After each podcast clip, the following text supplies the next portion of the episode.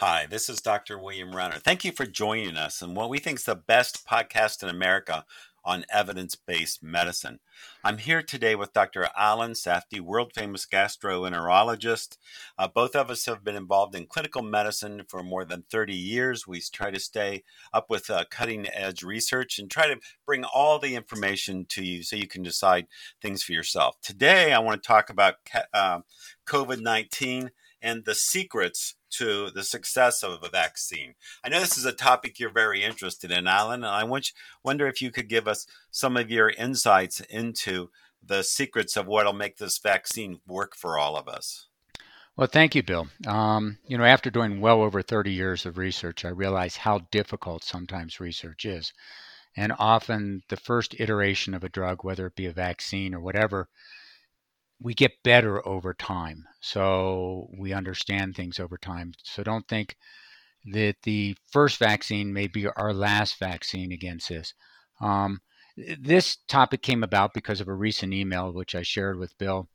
Uh, somebody mentioned to me, I have good titers um, against uh, COVID 19. I had COVID 19, now I have decent antibodies. Does that mean that I'm immune? Can I go out and do everything that I wanted to do?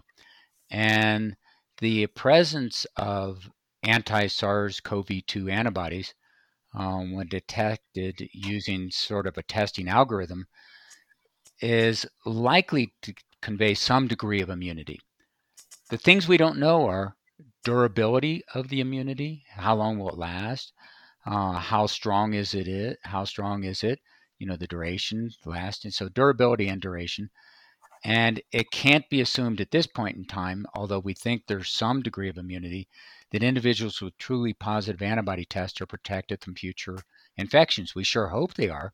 We need to see are those antibodies neutralizing um, to determine the functional ability of those antibodies to prevent infections of virus. Uh, so we need to see that. We can test that in a test tube by incubating their serum or plasma with live virus. Um, and we can follow that by infection and incubation of cells. And those are difficult testing to do on a mass scale. Um, so we have some evidence that some of these, you know, people who developed antibodies after being infected with COVID-19 may not keep them for more than several months based upon some Chinese studies. Does that mean that they're not immune? No, it doesn't mean they're not immune. It means we can't measure significant antibodies after a few months, and that was based upon um, out of one district of China. You know, eight weeks after recovery, antibodies fell to undetectable levels in 40% of the asymptomatic people. So, people that don't have a lot of symptoms may have lower levels of antibodies.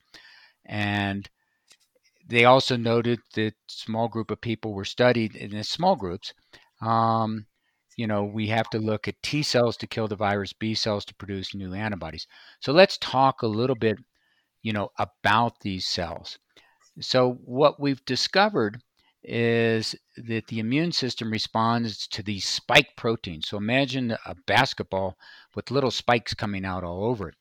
And it's the spike protein of the SARS CoV 2 or COVID 19 that's important for validation of future vaccine candidates. So these crown of proteins or spikes, which enable the virus to attach and enter into the human cells.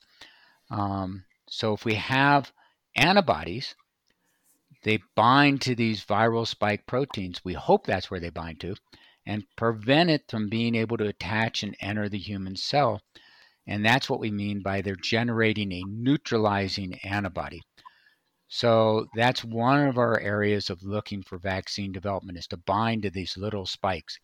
So your B cells are responsible for producing these antibodies that recognize the SARS or the COVID 19, um, while T cells play an important role kind of supporting the development of these B cell responses.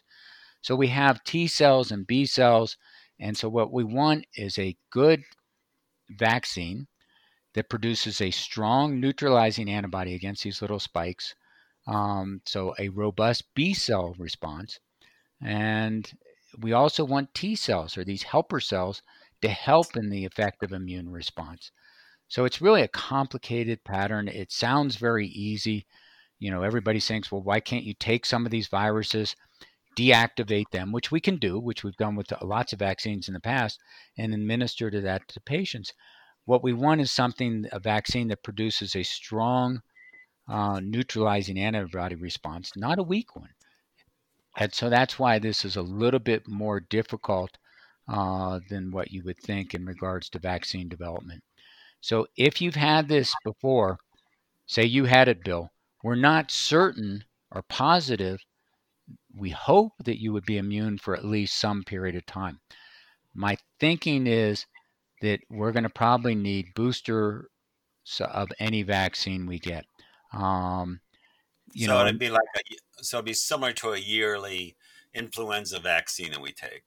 You have to get a booster every year um, to either cover some of the new types of variations, or it's just to boost the immunity uh, in your system. Is that what you're saying? Yeah, I think you know some of the vaccines we're looking at right now require just an initial in- injection and then another injection 30 days later, and then you may need one on a yearly basis. You're absolutely correct.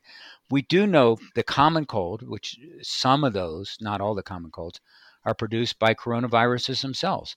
Um, and so we look at those in an effort to understand, you know, predict the neutralizing response to the COVID 19 vaccine. We know that antibodies against those have not been tremendously long in duration. Um, so my thinking is that at least at this point in time, unless some of these messenger RNA studies that can get very high antibody responses are, that you may need booster injections in the future. But in order to get herd immunity, we need a vaccine that's effective. Um, say 70 to 80% effective. Most of our flu vaccines are 20 to 60% effective. And we need the majority of the population to accept that vaccine. It can't be 50% of the population to get herd immunity. We're really hoping we'll be in the 70 to 80% effective range, and we're going to have at least 70 to 80% of the population accepting the, the vaccine. All right, that's great, Alan. And um, do you have any predictions of when the vaccine will be available to us? I know this is all uh, speculation. Um, yeah, I mean, be, do you think it'll be ready this year? Well, there's a difference between ready and being able to be administered.